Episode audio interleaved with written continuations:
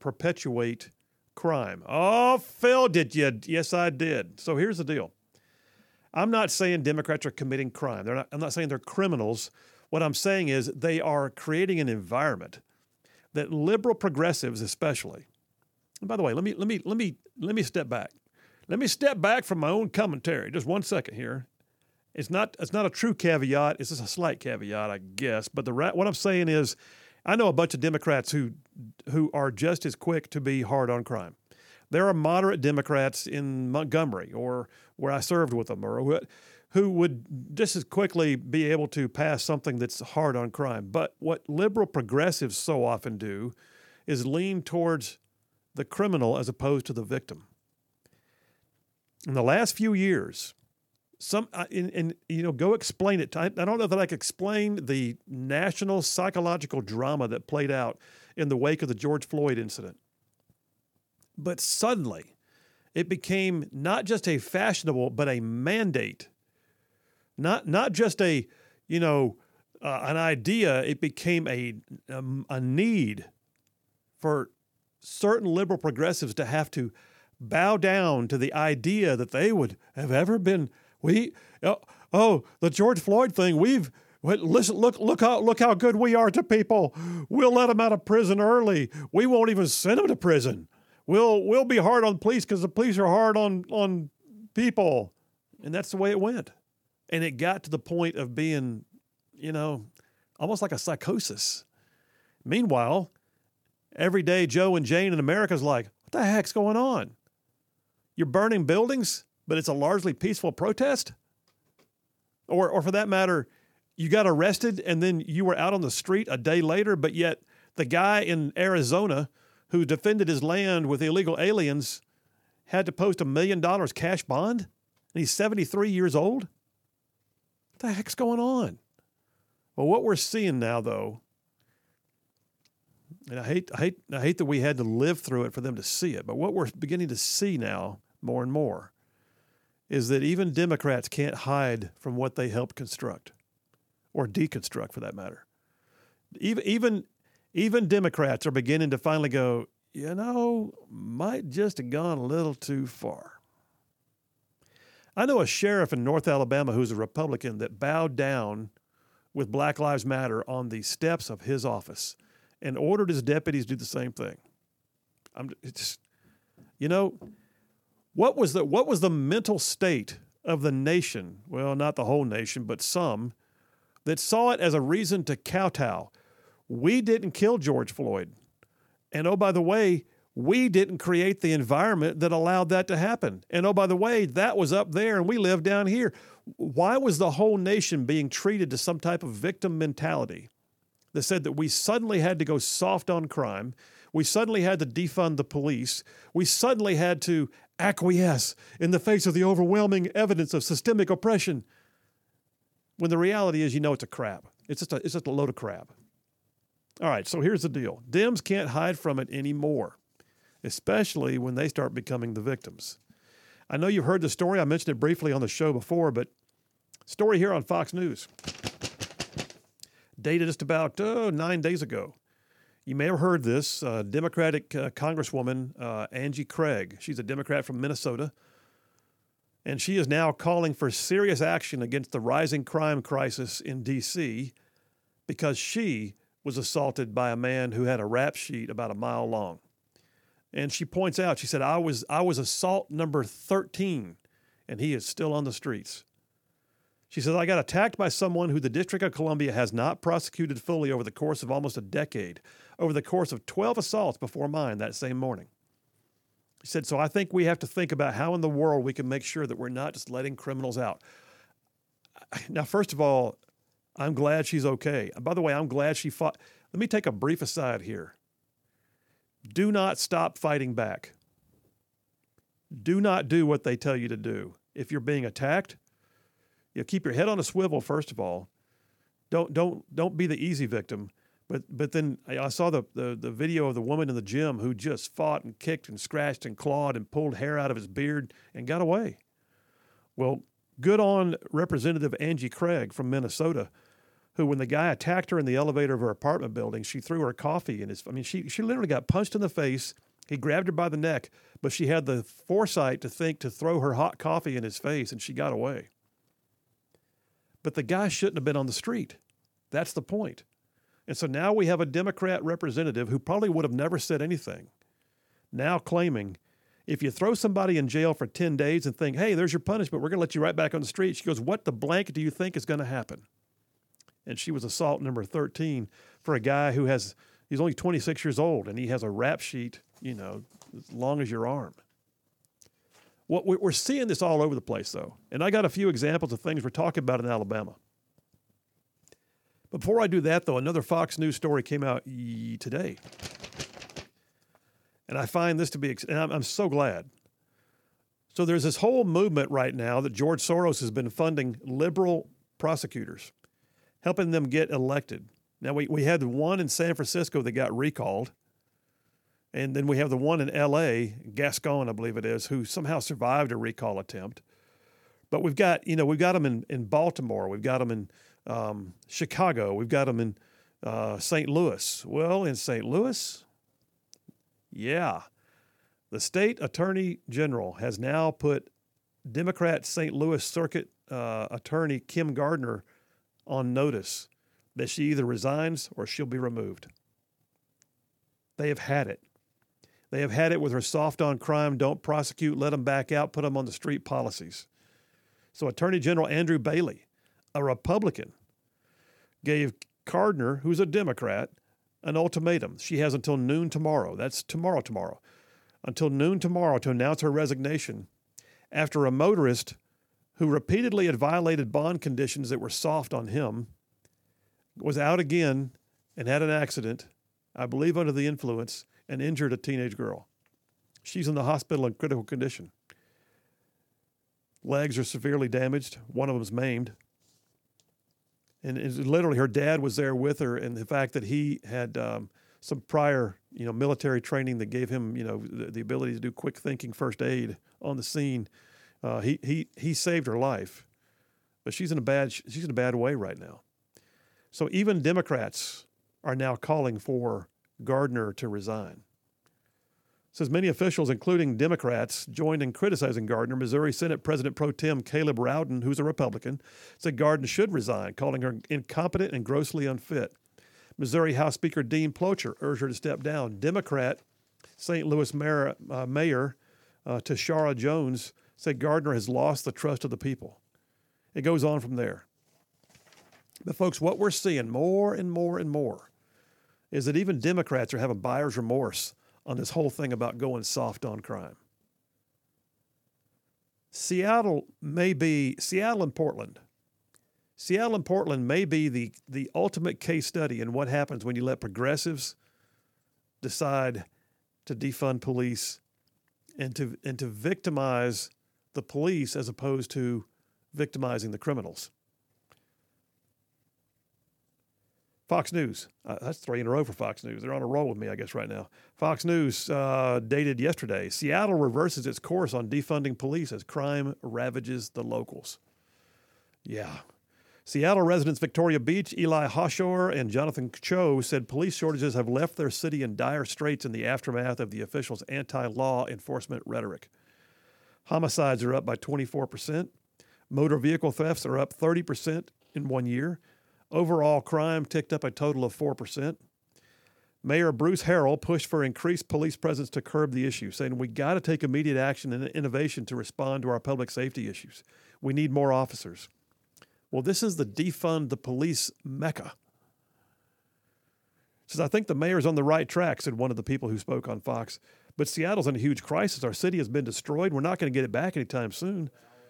And she said that she agrees the city needs more police to help cut back on crime, saying the situation is currently a free for all. Said if you want to commit a crime, move to Seattle. It's a failed social experiment. And that's where we are, really.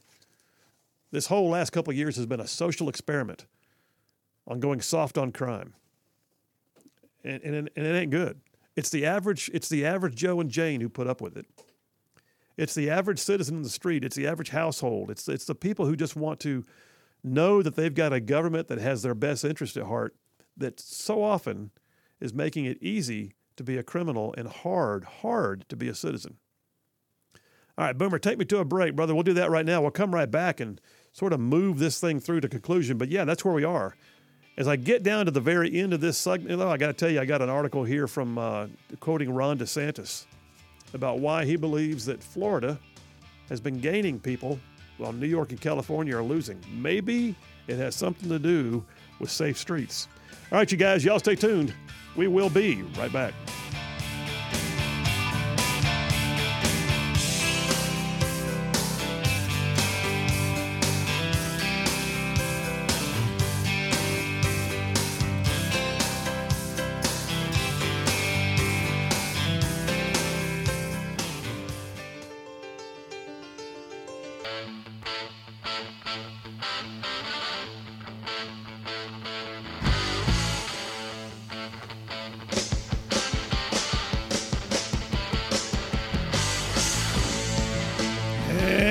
Are back. Phil Williams, Right Side Radio. Solid conservative, just plain right. So uh, we're in number one of the Triple Dipper, Safe Streets. And Boomer, you had a call a moment ago before I go to the phone lines. What- Yeah, Brian. Uh, Brian called in and uh, he just he was telling me about the 16 year old girl you were talking From talking about St. in St. Louis. Yeah. Um, they had to amputate both of her legs. I believe is Oh, what he told me. No, no, no, no, no. I know.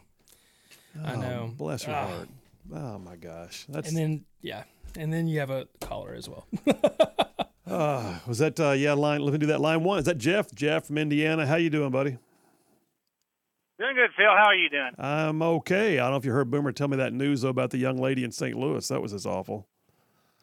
Yeah, that that's it, it's sad, and it and the blood is on the hands of the prosecutors. Absolutely. I mean, this guy was in and out of jail, in and out. Never, never had to really serve any time because they got they got this whole notion that if you're soft on the criminal, somehow that helps the streets. And uh, and now we have a young lady who I, I hear now has, has lost both her legs. That's just amazing. I mean, I, don't know how how you don't uh, sue the state, you know, for for not doing their job. I mean, they're derelict in their duties and stuff, and and if they keep this up, uh, they're just inviting vigilantism Well, because uh, you know it, the, the, the, if you're not going to do anything about it legally, then what what's your other choice? I, I, th- I think I would not be a bit surprised to find out there's going to be a civil suit, um, especially when you consider that the, the state attorney general has already said she's on notice that the, the prosecutor that she needs to resign. If it's that bad, if they're assigning that level of culpability to the prosecutor, then I would think a civil suit is definitely in order. Yeah, I mean, uh, uh, I know I would have a hard time keeping away from him, to tell you the truth, if, if that was my child. No, no kidding. I don't see how there isn't a bunch of people uh, going, you know, you know, when you go to courtrooms and everything, and people try to get the perpetrator, you know, and, and know they're going to get arrested or whatever. Uh, you know, Katie bar the doors. If I if I was that was my child, No, I, I, I, I get it, and and and that's and that's the thing is right now is, is this young lady. Uh, there, there shouldn't have to be a that was my child. There shouldn't ha- this shouldn't even be a thing right now. The, the guy should have been in jail and not on the streets, and and that's the that's the that's the whole crux of it. Is this was an, a totally avoidable situation, but it was all because of Well- a prosecutor that was soft on crime. this is the result of people not having enough intelligence to vote. Mm. They they they're truly uh, are, are incompetent, you know. And you know, everybody says everybody needs to vote. No, we we, don't we don't let the kids on the short bus drive the bus just because they said, oh, you know, they've had a vote and uh, said, uh, you know, we're going to vote you off. Well, but you know the reality is though everybody gets a vote, but what and and and they do, and that's a constitutional right. But dang, you look at it and think part of it is how about the candidates actually be who they said they are, and did they run? And I want to know, did these Soros-backed prosecutors did they literally run saying, "Hey, I intend to make your streets less safe," or did they talk about being tough on crime and then got elected to do something else? it, it, it's it comes down to the electric field. Uh, I mean, uh, uh, not smart enough. It, these these people are not intelligent enough to self govern, and, and you know they they may not like to hear that, but that's the honest to God's truth.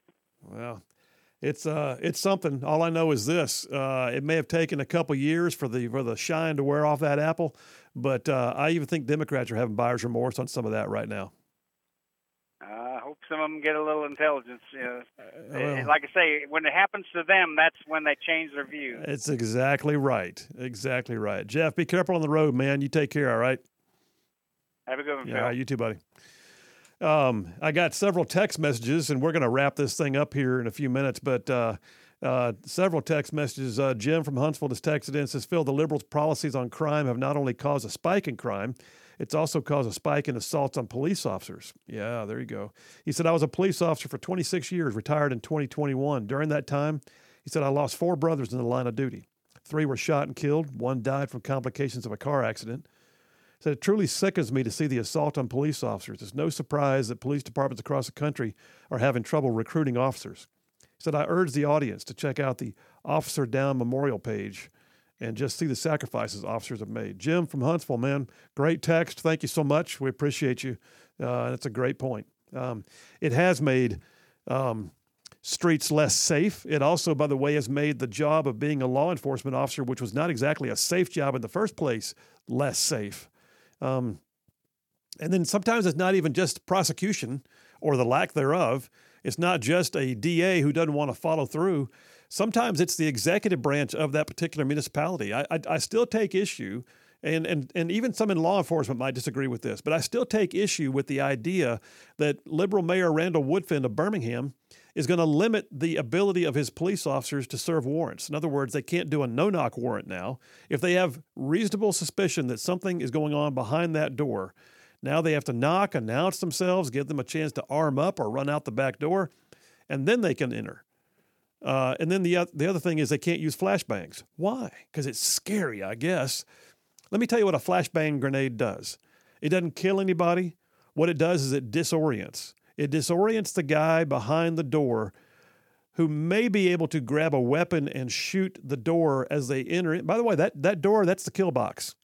If you've ever been trained to clear rooms, when you when you first go through the door, that's the kill box. That's that's the most constrained portion of the entire motion of entering the room right there. And so all that a, that a flashbang grenade does is disorient the potential bad guy. Disorient them long enough to allow the good guys to get in the door and maybe stop anybody from dying. But no, liberal Mayor Randall Woodfin wants to make sure that the police don't have the upper hand. So, yeah, things like that, they, they don't help. Uh, no, they don't help at all. We're going to come back from this break here in just a minute. We're going to talk about it in a little bit more detail and sort of wrap this section up. And then coming up the bottom of the next hour, you're going to want to stay tuned as we got uh, Congressman Gary Palmer is going to be on the line with us. Looking forward to that. Congressman Palmer has been doing a great job up in D.C., but he started off uh, founding and running the Alabama Policy Institute, where I used to be on staff uh, for 24 years. All right. Phil Williams, Right Side Radio, hour one in the can. Y'all stay tuned. We'll be right back.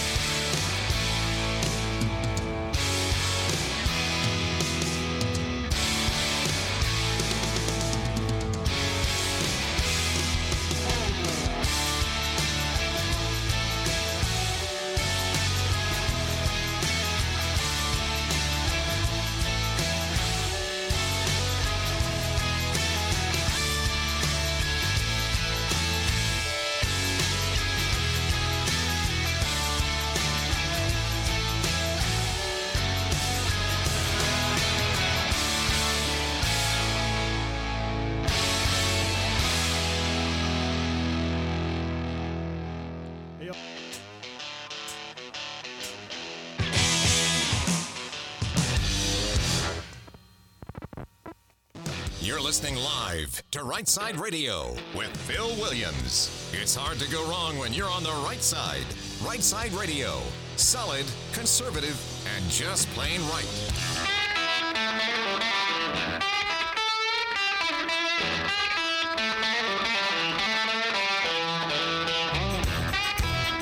Alabama's syndicated news talk leader, Right Side Radio. Phil Williams here live in the Right Side studios. Man, the local, the state, the national, covering down on all the issues in hour number two. And like the dude just said, solid, conservative, and Just plain right. Well, yeah, it's hard. It's hour number two already. I mean, Flies by. did I talk that much? I guess I did. Already. Yeah, already did. man, man, go ahead and go ahead and put that one in the books. Um, I got the text lines are open, by the way. If you want to text in, we've been talking about uh, safe streets, or are they safe? Uh, so yeah, the number here. 833-687-4448. That's 833-68 right. That's the number. Text us your thoughts on this. Um, so uh, Bob from Decatur just texted in and said, "Now yet another set of lies. The insurrection is being exposed. Kevin and Tucker, Kevin McCarthy and Tucker Carlson are to be commended." Yeah, I I I, can't wait to see what comes out of it. You know what? Even if they, you know, here's the deal. Let me back up. What he's talking about there is during my monologue I mentioned, and I'll be talking about it in more detail in a minute. That um, Tucker Carlson has been given access to 41,000 hours of closed circuit TV footage taken from the Capitol during the 24 hour period around January 6th. Even if nothing comes out of it to change the narrative of the January 6th Commission, even if nothing in there exonerates a single person, even if nothing in that footage is any different than what Joy Behar and Liz Cheney and Adam Kinzinger and have all said, it's still the right thing to do. Now, do I believe we're going to find out some new stuff? Yep, I do. Uh, do I believe that we're going to wind up seeing that there actually was another side to the story? Yes, I do. Um, but I don't care if we do or not. I mean, well, I do. Let me put it that way. I, I, if we don't, I'm okay with the idea of continuing to have transparency, even if it doesn't match what I want it to be. That's important. You can't just want it just because it fits your own narrative, because then you're no better than they are. The first and most important thing here is that we have true transparency. We have the opportunity to review the records.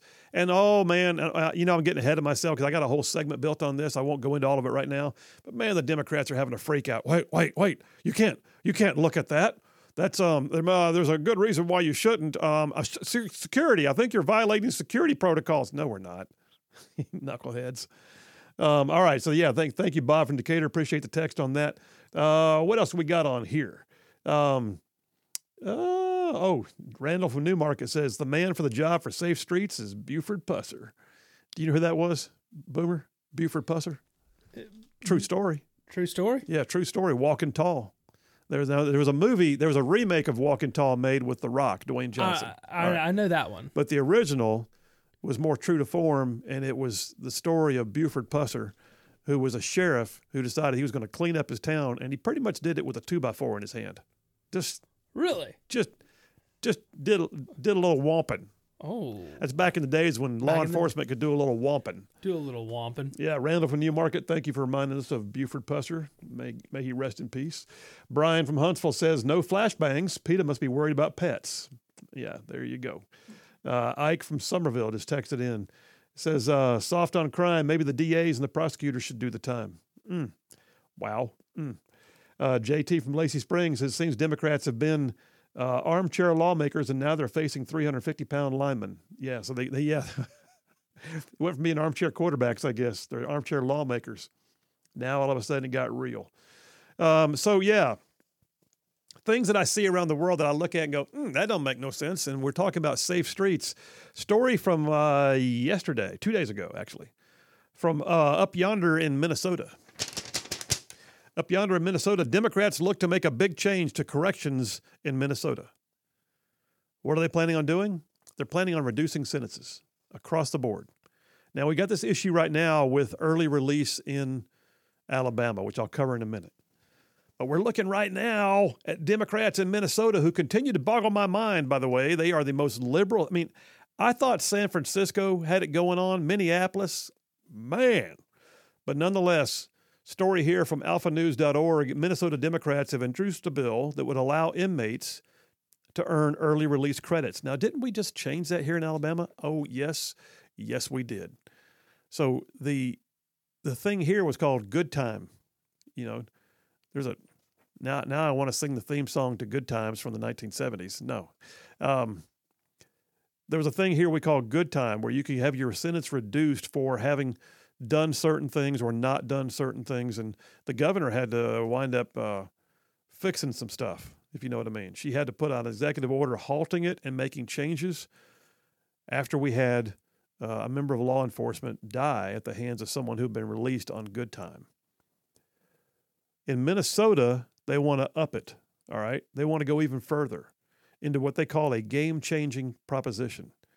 Authored by a Democrat named Jamie Becker, um, the Minnesota Rehabilitation and Reinvestment Act seeks to incentivize participation in rehab programs by offering early. So basically, if you're in prison and you get a 20 year sentence, but you'll go through uh, drug rehab or you'll go through some other type of programs, um, then you can get early and early release incentives, and they, they can begin to reduce your sentence. Now, here's the thing: I'm for pretrial diversion programs.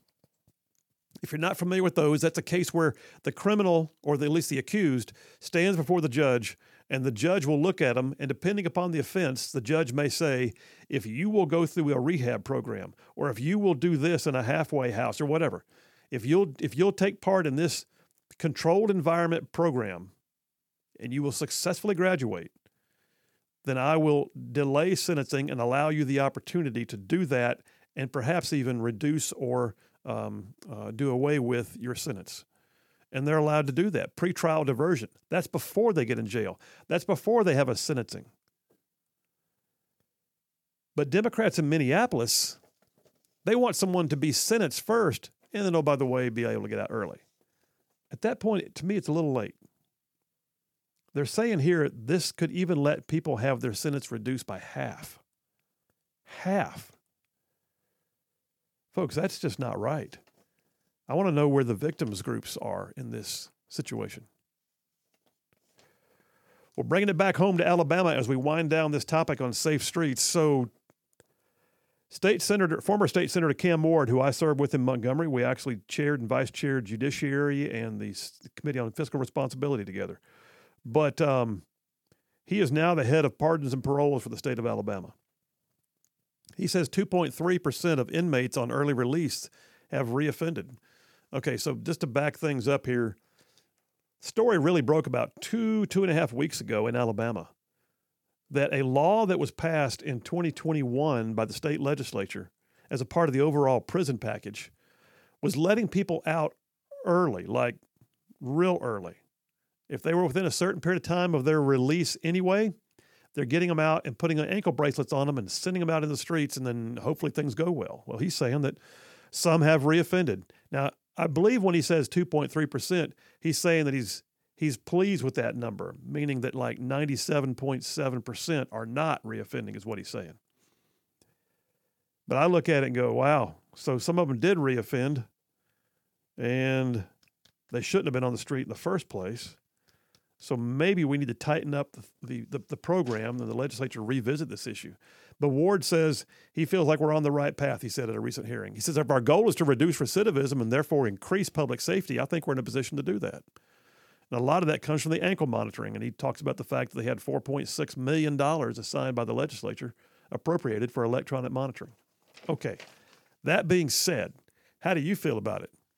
Are you okay with folks getting out earlier? Or do you want them to serve their sentence and then get out? Well, a couple things that are happening that we could see around the nation. And I was going to talk about a, another program we got in Alabama, but I think I'll put it off to the side for the now. I'll end up with this. Fox News has a story from January of this year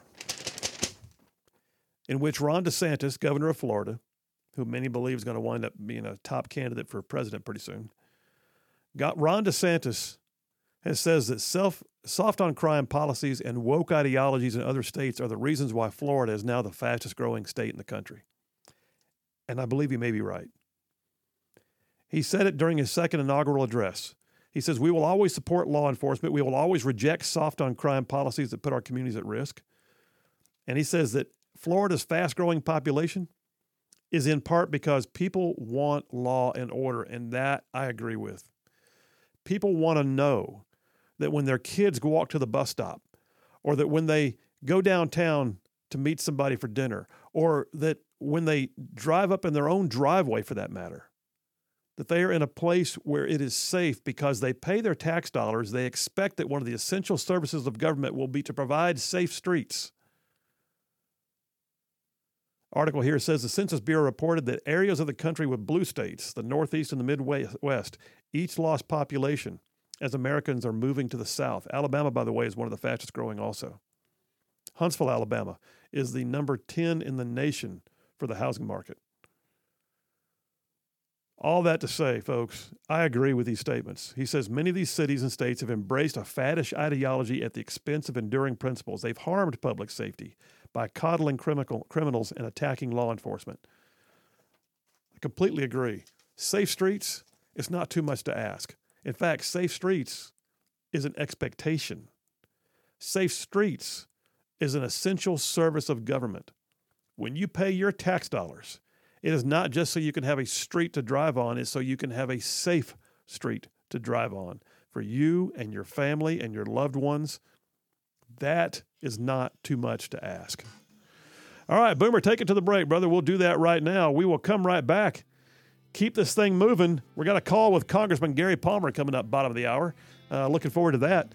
Then top of the hour, oh yeah, Boomer and McQueen. And then we got all kinds of other good stuff mixed in. Y'all stay tuned. We will be right back.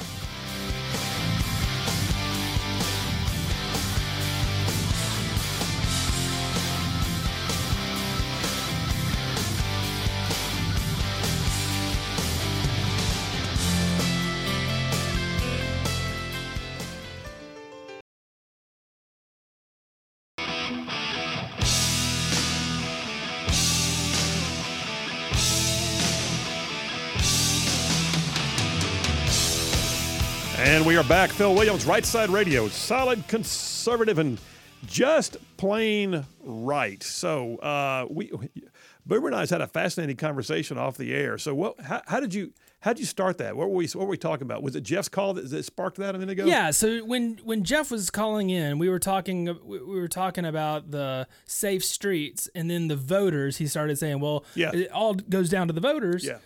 And then in my head, I was thinking, okay, as a as a younger voter myself, Yeah. you know, when I was when I turned 18, I immediately just voted Republican because I I could. Yeah. I was a Republican. I'm doing this. I'm a conservative. Gotcha. I got this. Gotcha. So I never really listened to, you know, any of the politicians or what they're going at, but I knew my I knew what I stood for. Okay. Okay. And say I have another friend. Let's just hypothetically say I have a, a really big Democrat friend. Hypothetically. I'm just going to say that. Hypothetically. Hypothetically, okay?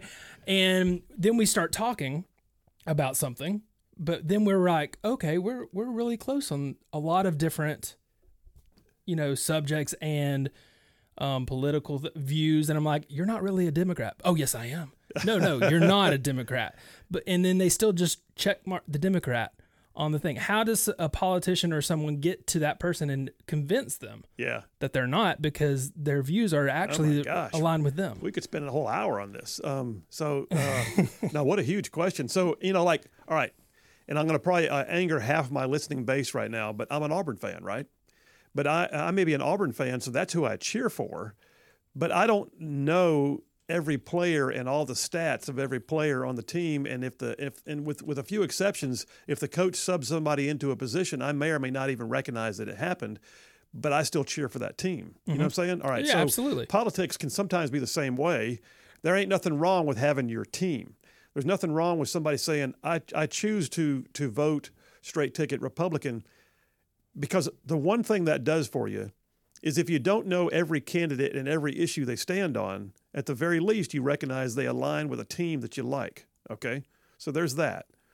Now, what I always, though, encourage people to do is try to find the issues and try to find a broad base of issues. Don't just be a single issue voter. There, there are those who are single issue voters. How do you feel about abortion? That's how I vote. You know, I, mean, I, I get it, but to some degree, there might be uh, more going on. Like, get the big picture. It's abortion and fiscal policy, and how do they feel about education, and what are they going to do anyway? All that to say, um, how does it? I think your, your, your original question. I I'm getting off on a, a rabbit trail here. I think your original question though was, how does the political candidate get out there and convince people who they are. Correct. Okay. Yeah. All right. I mean, yeah, it's So- just, that's, I mean, it's a hard thing. It is. So you're going to have your base. You're going to have your straight ticket voters, the kind who are, they, they call them your base. You're going to have your base that are literally going to say, that's who I vote for in that party. I don't even care what else they say. That's my party. Okay. Um, cool. And then you're going to have that on both sides of the aisle. It's the it's the it's the the swing voters, the ones who can be convinced one way or the other. They might be strong on fiscal policy, weak on you know social culture war type issues, or vice versa. And so you can grab their attention. You have back in the day uh, when uh, Reagan was running against Carter, you had a movement called the Reagan Democrats, and they were they were people who had been voting uh, in the South as a yellow dog Democrat for years, and, and Jimmy Carter got elected, and they were like, you know what? I think we're done with this because they began to find things they didn't like anymore because the Republicans began to message more effectively. Hmm. Um, So they became more aware of what they actually stood for. yeah, and you got to find sometimes it's going to be a populist issue. Hmm. There, are, there are some folks that say, you know, just being a populist, you know, Republican or a populist Democrat, all that is just red meat, man. You're just so what? It's what people care about. Mm-hmm. So you go find those issues, and that's why pollsters have such a job, right? You go find those issues that resonate, and you stake your ground on those, and then you got to spend all the money in the world it takes to get the word out to everybody. And that's why it was so maddening that Twitter deplatformed the story about the Hunter Biden laptop because hmm. it was it was a story that would have had an impact, many believe, in the outcome of the election, and Twitter suppressed it. And all of a sudden, one of those ways that you're asking about that people get the word out Right. just went away. Vanished. Yeah, just it, so. Anyway, I'm not sure if I answered your question. Did I? Yeah, you you did. I mean, Do you just, really have a friend who's a Democrat? I don't know. Do I? I used to at least. then you started working for Right Side Radio, and they wrote you off. yeah, that's probably what it was. We've lost Boomer. No, it's a it's, it's a great question, and uh, uh, maybe maybe we'll deal with some of that in Boomer and McQueen later in the show. oh oh boy, better prepare something then. Uh, all right, you guys. Hey, listen up. Coming up in just a minute. That was a great aside, by the way. I don't even. That was that was like an unplanned segment.